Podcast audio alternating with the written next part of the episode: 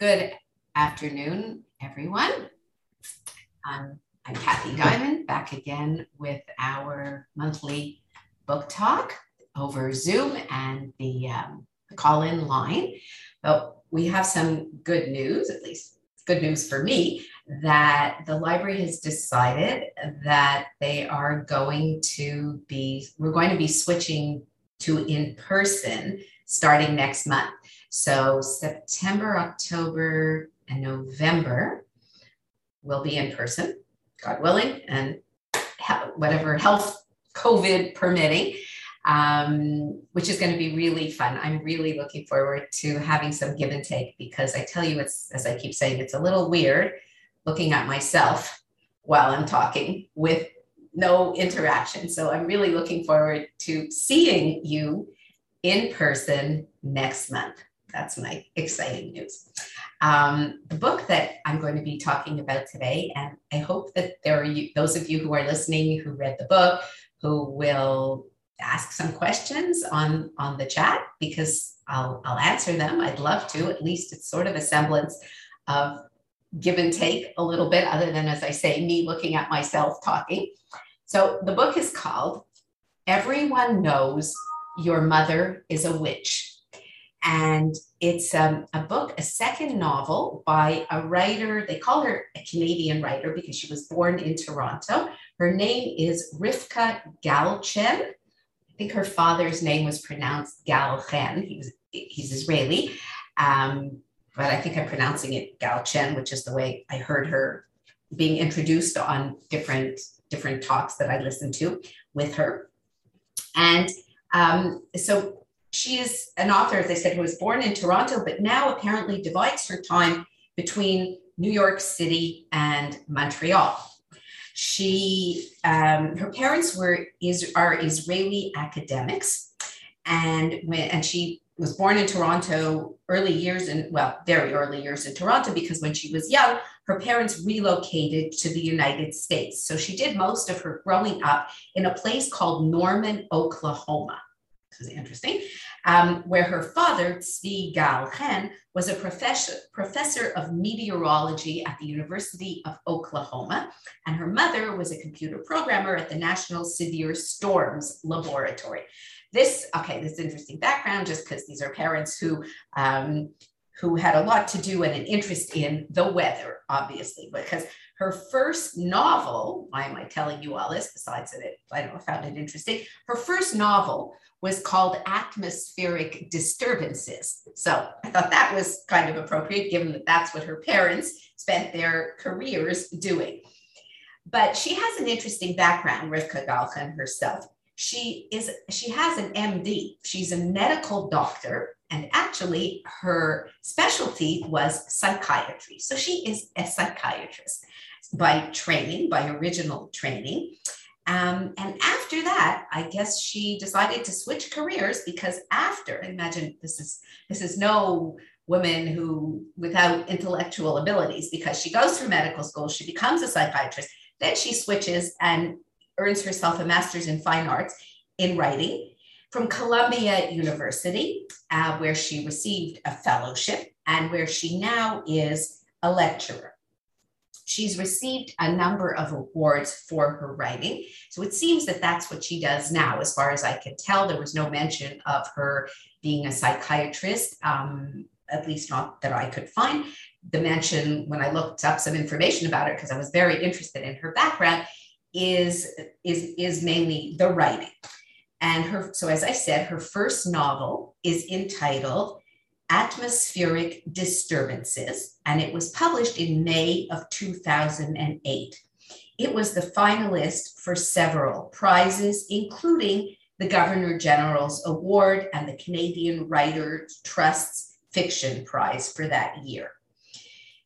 In 2010, The New Yorker chose her as one of its 20 under 40, which are the 20 writers they consider the most interesting to watch under the age of 40.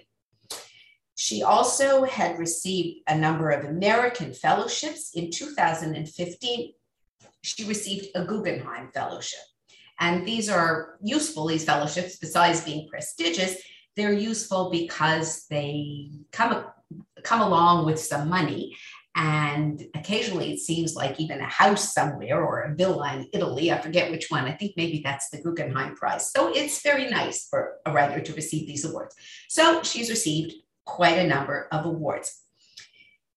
She has also published a short story collection. So first was her first novel, this Atmospheric Disturbances. And then secondly, she published a short story collection called American Innovations, which was published in 2014, and it was longlisted for the 2014 Scotiabank Giller Prize. So even though, well, she teaches at Columbia, I guess because she's still in Montreal, sometimes lives in Montreal, she's considered a Canadian writer and therefore qualifies for all these Canadian prizes. And in this short story collection, she does something interesting, which seems to follow, and then Everyone Knows Your Mother Is a Witch is her next novel that came after the short story collection of 2014. And what did she do in this short story collection? Each story in her collection is based on a well-known short story by another author. But what does she do in this fictitious conceit of a writer? She switches the narrator, because in all these, the original short stories are by men and the narrators are male. She switches the narrators to females and she changes slightly the elements of the story. So, and she entitled the collection American Innovation. For example, one was a Henry James story, and I forget who the authors of the other ones were, but well-known male writers. So You see that she's got an interest in telling things from a female point of view. In 2016, she then published a book of essays called Little Labors, which was a book of essays about motherhood. In 2021, she published her second novel, Everyone Knows Your Mother Is a Witch, which was shortlisted for the 2021 Atwood Gibson Writers Trust Fiction Prize. She writes as well for several national magazines, including The New Yorker, Harper's Magazine, and The New York Times Magazine. As well, she contributes criticism and essays to the London Review of Books. And there you have a bit of introduction to Rivka Galchen herself. So what is this book about? This book begins in the beginning in 1618, the beginning of the 17th century. And in this book, what she does is she reimagines, just as she in her short story collection reimagined the stories written by male writers and reimagines them from the point of view of a female. In this novel, she reimagines a real life witch hunt that took place in Leonberg in the German, and there was no Germany as a country in that year, in the German lands of the Holy Roman Empire, which was what it was then, at the beginning of the 17th century. And who is the accused in this book? Everyone Knows Your Mother Is a Witch. Who is this woman? The accused is a woman by the name of Katharina Kepler. And if the name Kepler sounds familiar to you, yes, you are correct. She is the mother of Johannes Kepler, the famous mathematician and astronomer, Johannes. In this fictionalized account of a true story, Galchen neatly splits the difference between respecting the record of Kepler's life, of Katharina Kepler's life, as well as taking careful liberties but done carefully, researched properly, to build out the world around her. The novel begins with Katharina's first person narration of the accusation that started it all, There was a woman, and this is the name of the woman, Ursula Reinbold, the wife of a glazier, who claimed that Katharina's use of witchcraft is the cause of her chronic pain. When the governor insists that Katharina reverse the spell, she declares that, and this is Katharina responding, she had done nothing to injure Ursula and could do nothing to cure her, and things quickly escalate from there. I'd like to read you the opening passage and you will get an idea of the voice of the narrator. Well, there are actually two narrators to the story. One of the narrators is Katharina, or Katharina, I suppose she would be in German, Katharina herself, telling her account. And interspersed with it is another first-person narrator, and that is the voice of her neighbor who she is not really, well, hasn't known for her whole life, but she moved in next door to him a few years earlier, and she has requested his help because she is illiterate. Her children can read, but she never herself learned to read. So she has to be dependent on someone else to help her with this accusation. So, but the first voice is the one of Katharina herself. And this is what she says. Herein, I begin my account with the help of my neighbor, Simon Sattler. And he's going to be the other voice, this neighbor, Simon Sattler. Since I am unable to read or write, I maintain that I am not a witch, never have been a witch, am a relative to no witches. But from very early on in life, I had enemies. So that's an interesting way to start. I'm not a witch, but I had enemies. And this is going to be a book about a witch hunt, in which, you know, we use the term witch hunt now. It's come to be known, it's a term for when somebody is accused of something, whether truly or falsely, but when many accusers come and accuse a person of something that quickly can escalate, and it has a tone of negativity and a tone of harassment and persecution to what is being done to this person. So we use the term witch hunt today, not necessarily that the person is a witch, but originally, and back in this time in the year 1618, witch hunt meant literally that. And it was women who were accused of sorcery and of witchcraft in this terrible time. And I didn't realize, but in Germany at that time, at the beginning of the 17th century, hundreds of women were accused of witchcraft. And we think of, you know, you think of the Salem witch trials in Massachusetts, you think of Arthur Miller's famous play, The Crucible, but this was much, much worse. And these women were tortured, and they were burnt at the stake, or they were blown up, gunpowder was put around their neck, and they were exploded, horrible things, because they were accused of having these powers. So anybody who had a grudge against a woman or her family and wanted to do them evil would present this charge of witchcraft or sorcery at the local, whatever, in the town or the city that they lived. And these trials took place, and it seemed like people were only too eager, and that's a whole other topic for discussion, why, to blame their ills and their problems on some poor woman who provoked their dislike or their anger or their ire. In any case, but she says in her voice, and this is just to give you an idea of the voice of Katharina, the narrator. She is an old woman when we meet her. She's in her 70s, which turns out she's one of the oldest citizens in her town. Because remember, in the 1600s, to live to your 70s was not a common thing. There was no penicillin. There was no modern medicine. It was just the very beginning. And that's also interesting to know when the author has set this story, because this is the beginning of modern medicine. But before that, it's always been traditional medicine. I mean, people figured out what helped and what cured in the ways that they could.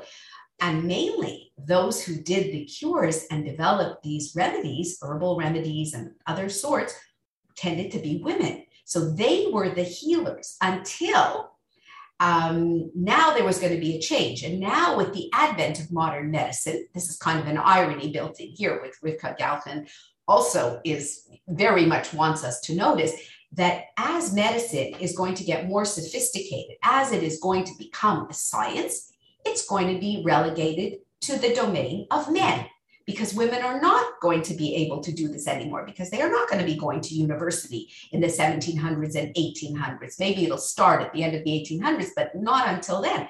So the doctors, who are going to be revered as figures of great importance in society, because they can help people with more science, as scientific knowledge increased, is going to be men. But right now they're women.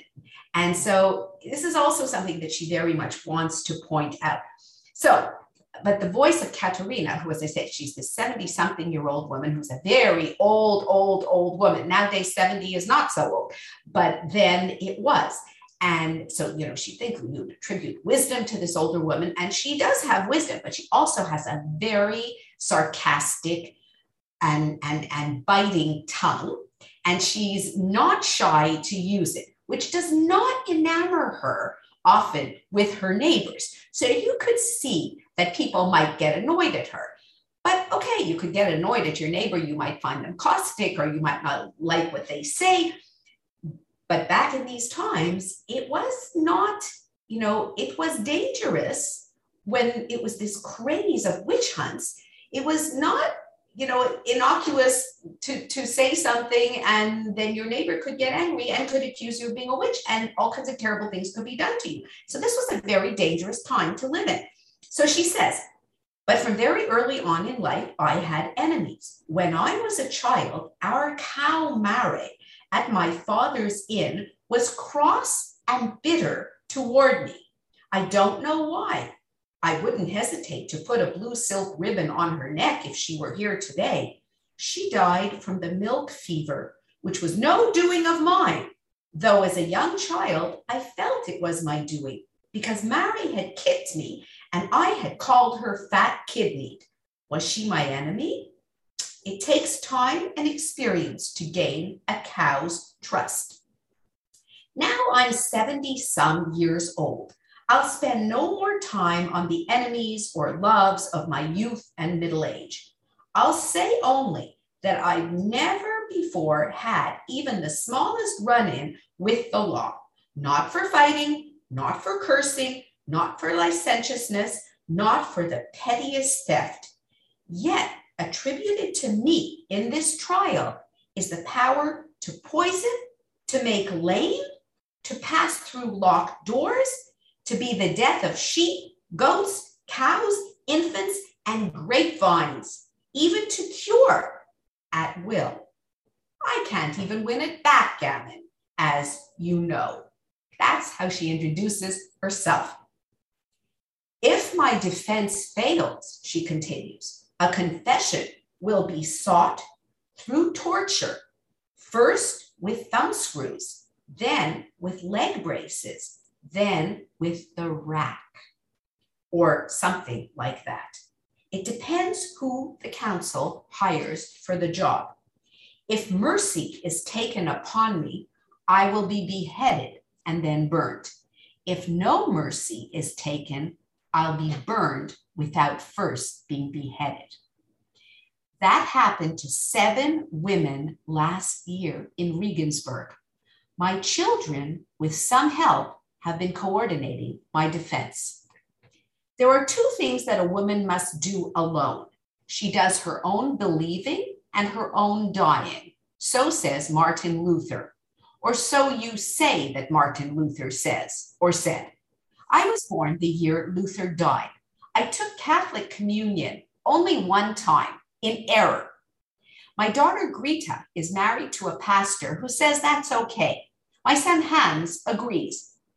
I hold Luther in the highest esteem. He too was vilified. Again, I'm grateful to you, Simon, for sitting with me, for writing for me, and for being my legal guardian. This is my truest testimony. So this is how she introduces it. And she's talking, so I guess here it's to the readers, but she's also talking to Simon, her neighbor, who is going to be, he has to be her legal guardian, because apparently in those days, a woman couldn't be her own guardian. Like, she couldn't go to a court on her own. She couldn't do anything, really. She wasn't a legal person on her own, as well as she was not literate. So she asked this neighbor to represent her, because her children don't live with her. I guess she doesn't want to burden her children with it, although they are helping with her defense. And Hans, who she refers to as my Hans, is Johannes Kepler, the famed mathematician and astronomer. So it's interesting because this book is not about Kepler, about Johannes Kepler, who we know, many people who are familiar, anybody who did a introduction to history of science or astronomy or mathematics knows the name Kepler, but it's his mother who she writes about here. So this is Rivka Galchen, taking a twist again on what you would expect. She's not writing it from the point of view of the man, the famous son. She's writing it from the point of view and wants to tell the story of his mother. But again, it's not fictitious because Johannes Kepler's mother really was accused of being a witch. And Kepler, the son Johannes, he was instrumental in her defense. He really did take a year off his time in order to try and put together his mother's defense. And then she continues the story by saying, on a Tuesday morning in May, mid-morning of the year 1615, 4 long years ago now. So when she's telling this, 1619, actually, there was a gentle knock at my door, and that's when she gets this summons. Katharina, you have to come with us. And she goes, and she is called to the office of the local ducal governor, whose name is Einhorn. And she calls him, she has these sarcastic nicknames for everybody as she writes. So the ducal governor of the local area, she calls him the false unicorn. And that's it. Oh yes, Einhorn is unicorn. So she calls him the false unicorn and she makes fun of it. And she goes to him and she says, I don't understand. What's this charge? And she goes with her neighbor because she has to go with somebody because she's not a legal person on her own. And it said that who has accused her and of what?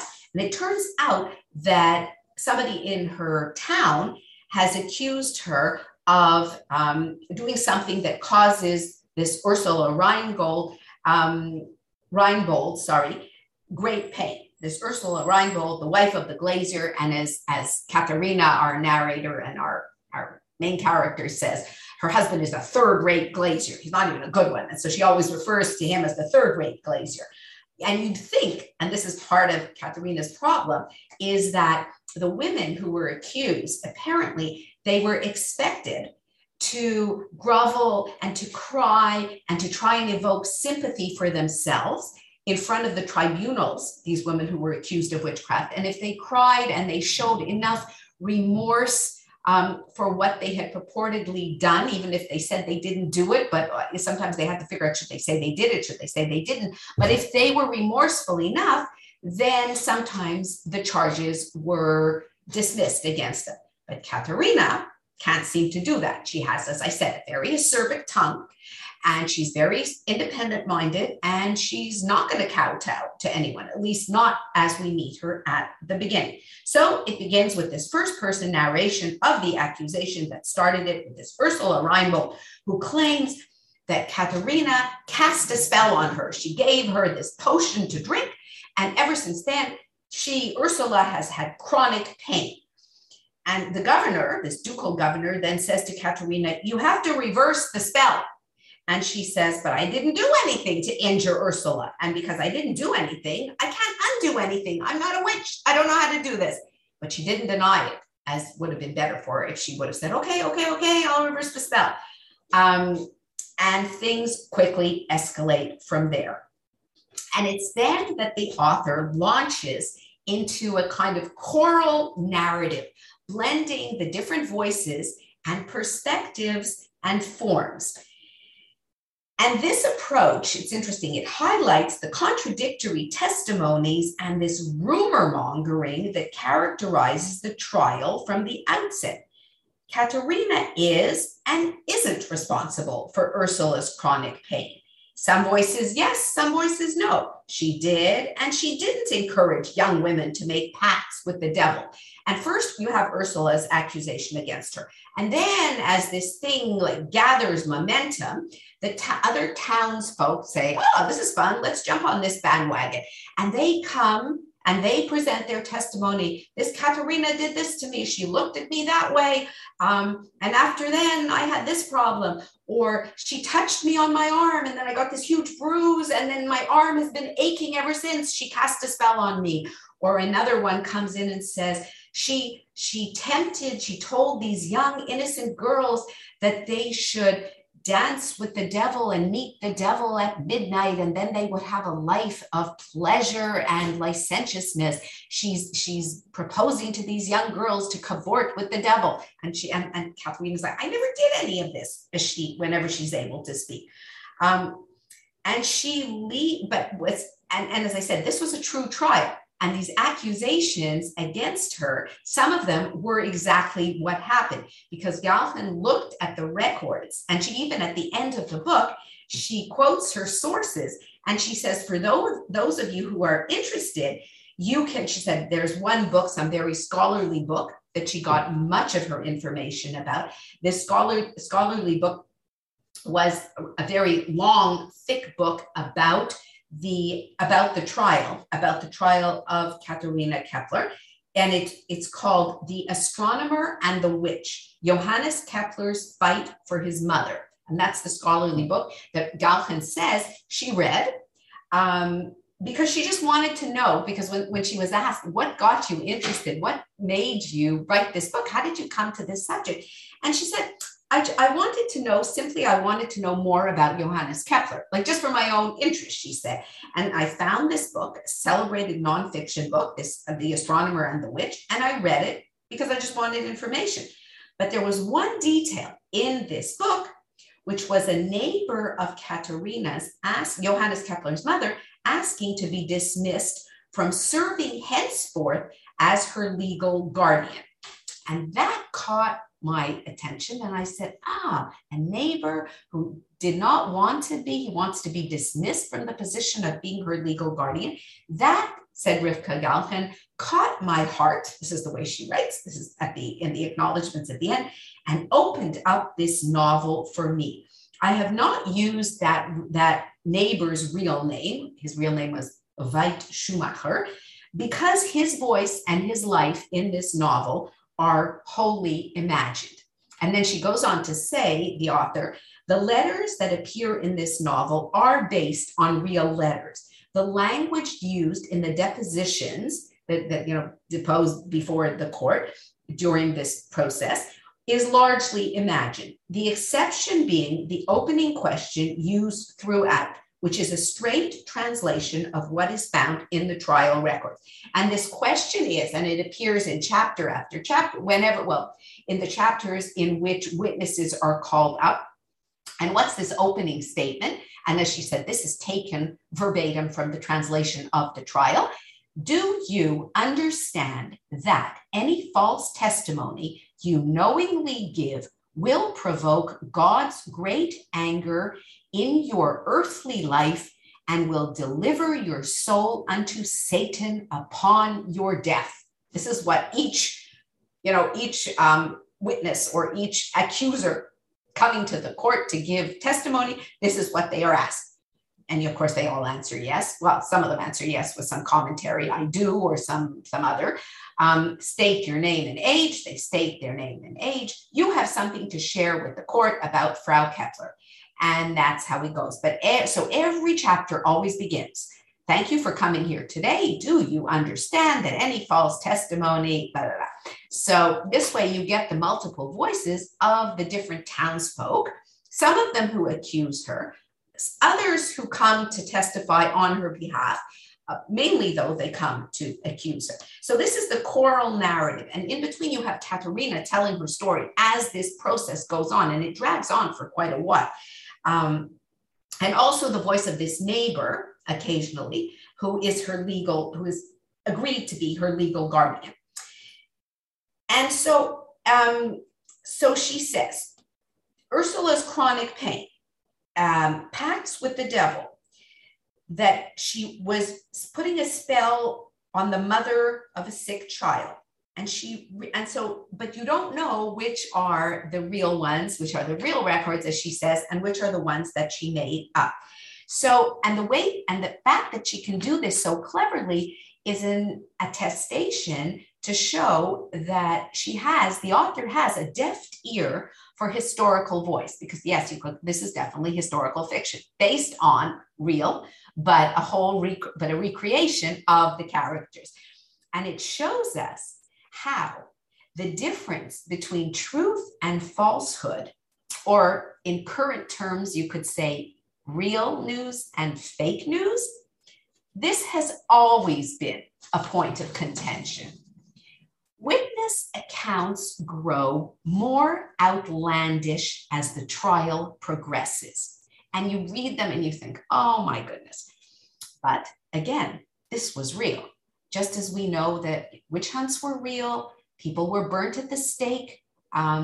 In Jewish history, Jews were very often the victims during those horrific years of the Crusades and other terrible times. But in this case, it wasn't Jews that she's writing about. These were fellow Christians, although there was a religious aspect to this too, because there were the wars between the Catholics and the reformers, such as Martin Luther, who was a reformer. And these wars were very serious. And the Catholics and the Protestants were, they fought each other. By the end, as these accusations grow, because it's just from the beginning when this Ursula says, oh, she gave me this thing to drink, and from then on I've had this chronic pain. But the accusations grow more and more absurd.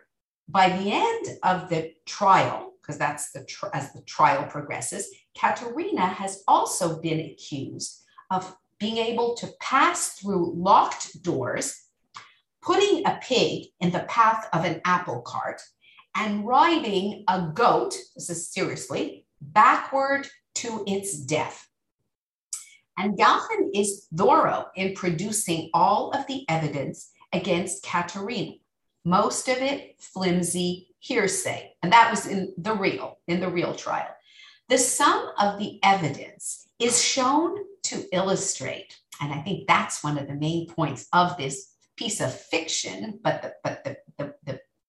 what she wants to say with this piece of fiction is that when there is a larger culture of fear and misinformation, in the absence of scientific and medical knowledge, that's when dangerous things can happen.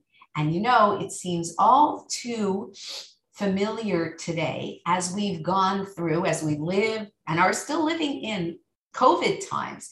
At the beginning, there was such fear because even though we lived in 2020, when COVID began, with all our modern medicine and scientific knowledge 4 centuries after this story took place, the world was brought to its knees by the coronavirus. And I mean, we've all been living through this.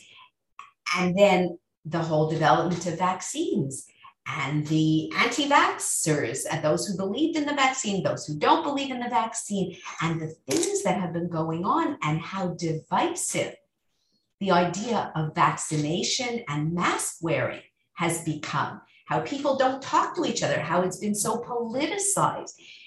It's a frightening, recreation. I think it's not for nothing that Galchen wrote and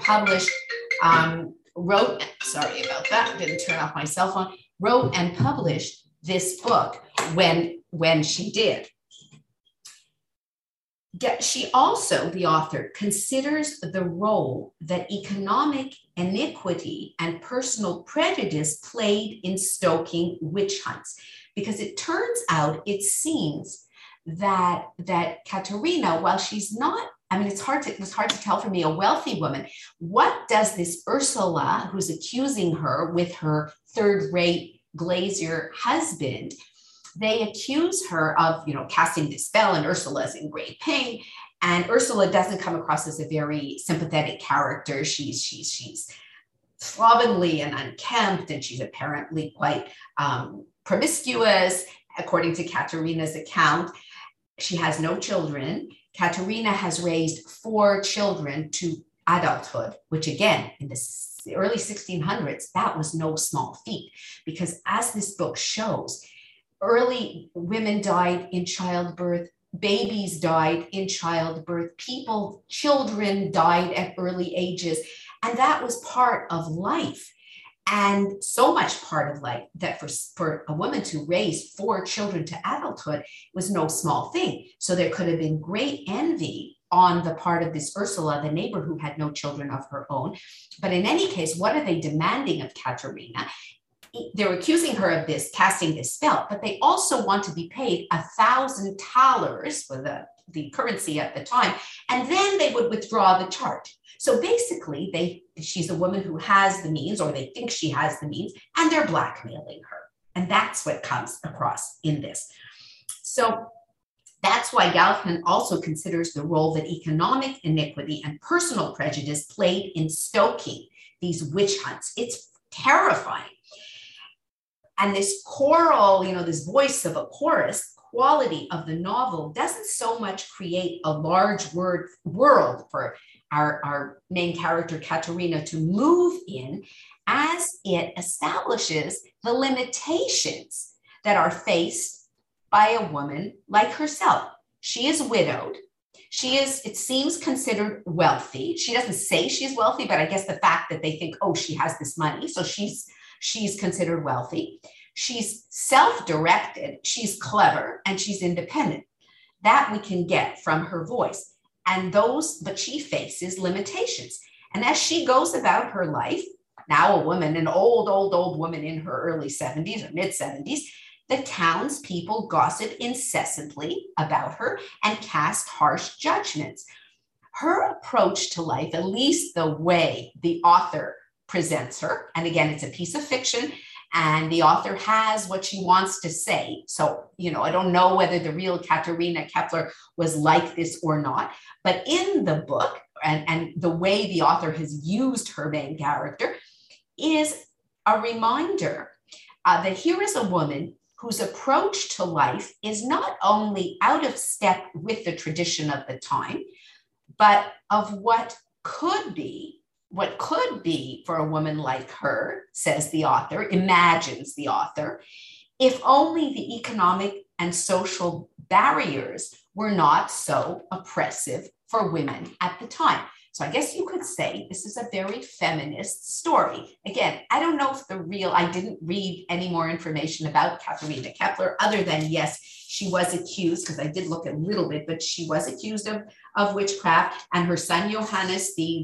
famous astronomer and mathematician, and it seems that people were jealous of him as well, because he was a famous son, and he was living off in Prague, and so for these townsfolk in this small town, he was a boy who had really made it good. He had this prestigious position, and so it was natural that people were jealous of her. But in the imagined version, in this fictitious version, it really is a look at a woman in this particular situation, a smart, very clever and canny woman who is, no matter what, limited by what women could do at the time. By moving between chapters of interior observation, the narrators, they're observing, to excerpts of the townsfolk's testimony, the author creates a rhythm that keeps this otherwise straightforward story, because the story really is the story of the trial. What happens? At the beginning, she's accused, and at the end, what happens? Is she going to be convicted or not? Is she going to be burnt at the stake, or is she going to be let go? So that's the story. But because you have the excerpts and the voices of the townsfolk testimony, as well as the occasional chapters by her neighbor who has his own first person voice, that keeps the story engaging. Because you could say, oh, well, not that much happens because it's this tedious process of the trial. But I guess in a way, this is not, let's say, a New York Times bestseller in the sense that this is how did one reviewer called it? This is a reader's writer, Rivka Galchen. It takes, not that there's anything difficult to read, it's not a long book, but there is a purpose to what she wants to say here, and she keeps it engaging by mixing the voices of Katharina with those testimonies of the townsfolk. She also describes Katharina's children, One of them, it seems, has died. Her son Heinrich, who was a very difficult son, but Katharina stood by him and defended him when he was in troubles. Unfortunately, he died. So even though he did make it to adulthood, he is no longer. She has 3 living children at the point when the story takes place. As a witch hunt narrative, this book, Everyone Knows Your Mother Is a Witch, doesn't cover, as I said, entirely new terrain. There have been stories about witch hunts before, and many of us are familiar with, because we're North American, with Arthur Miller's The Crucible, which was written in 1953. But the form and the technique that she uses here are different. As I said, this kind of choral approach to her writing, which elevates the novel and frames Katharina's ordeal as a timeless example of how smart, independent women are, if you want to take it from this feminist perspective, routinely silenced and oppressed, which is what the author seems to want to do. And Galchen deliberately illustrates Katharina's complexities and contradictions. As I said, she's bright, she's humorous, and she's a bit of a busybody, and she's also a bit snobbish too. And she does engage in gossip, the same kind of gossip that ultimately gets her imprisoned, because she is imprisoned by the end of the story. She's very cavalier about sharing her opinions, which often take the form of these very cutting quips, which are in the book. I mean, she's funny, but she's very cutting.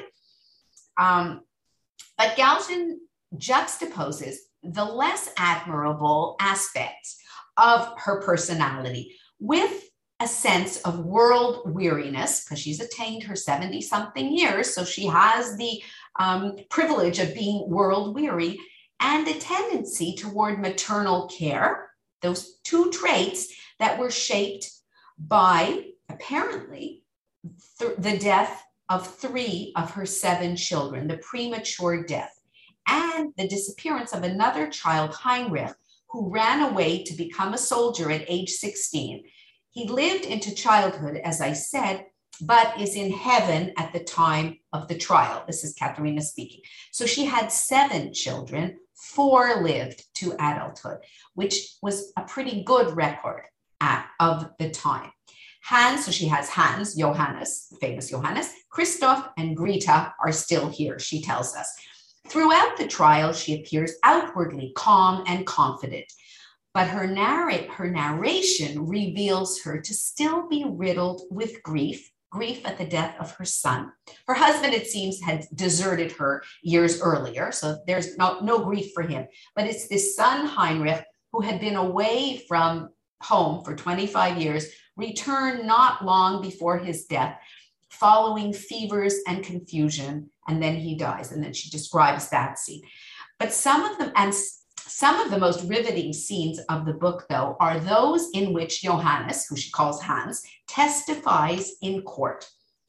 And the reception of this testimony is shaped by the culture around him. We get to see in this book, in which religious authorities reigned, because this was still the beginning of the 17th century. Science was just beginning, at least in the Western world.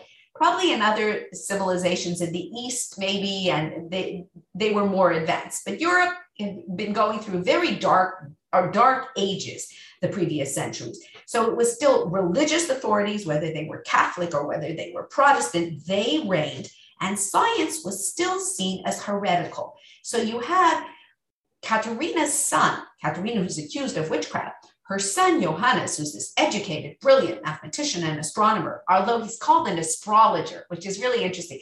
And people keep asking Katharina, couldn't he make a horoscope for me? Because apparently back then, astronomy and astrology were the same thing. There was no differentiation, which is so interesting, because nowadays we think of astrology as sort of, hocus pocus with the stars, and astronomy is the real science. But back then, astronomy and astrology were one. It was really at the beginning. And he's the scientist, and he has to come and testify and try and defend his mother. And he desperately wants her, of course, to be free. And he's trying his best, but he has to be very careful. because he as a scientist is looked down upon or looked at with great, you know, he's looked askance, but he's looked at with suspicion and in terms with great dislike by the court, the religious authorities. And before each session, he is asked that question, do you understand that any false testimony you knowingly give will provoke God's great anger in your earthly life and will deliver your soul unto Satan upon your death? Just in case he might have any ideas that he can say whatever he wants, irregardless of these terrifying, what will happen to him if he doesn't answer correctly. It's an almost ironic running joke, so antithetical to the work that Johannes the scientist is developing outside the walls of the religious cabinet. But he's unfazed by the questioning. He clearly wants to go above and beyond for his mother, which he did in real life. He defended her, applying every resource he had, even the methodology he might take when applying his proofs and his theories in his mathematical work. He uses anything he can to help her. He does his own investigative research with the town folks.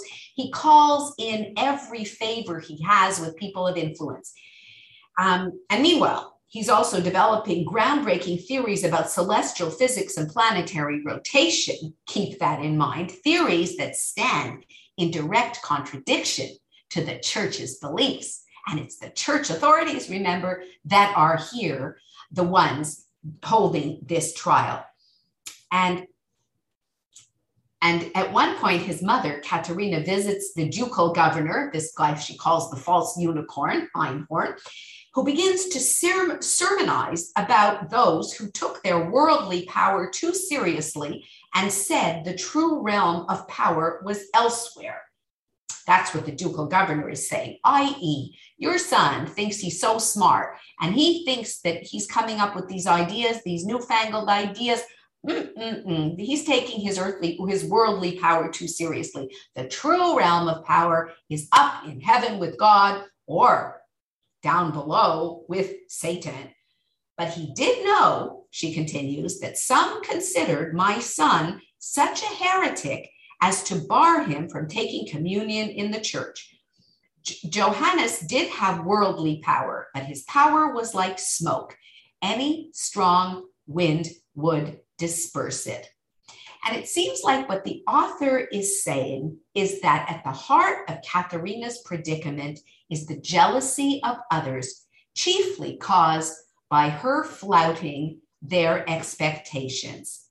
Towards the end of the novel, once Katharina has been imprisoned and chained up in a cell, which is really what happened to her, socioeconomic envy is revealed to be perhaps the chief motivation behind these accusations. Like not only this Ursula, the neighbor who wants $1,000, other witnesses who are called up or other accusers are claim, okay, as long as she repays us this amount for damages and that amount for damages. So it does become mainly economic.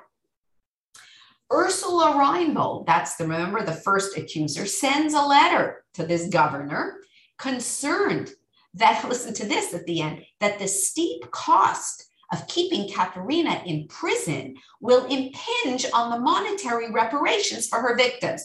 She says, you know, if the costs of Katharina Kepler's imprisonment are being paid out of the proceeds from the sale of her assets, then that means we're not going to get what we deserve to get out of this because her assets will be smaller.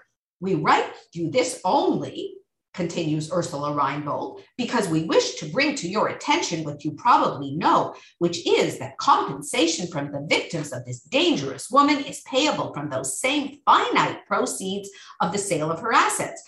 Because, you know, you're paying for two guards to keep watch over her all the time, and she's chained by her ankle to the wall. And, you know, to pay two guards day and night, is that really necessary? We think that's superfluous and will empty the coffers. And therefore, we won't be the compensation, appropriate compensation of the victims won't be possible.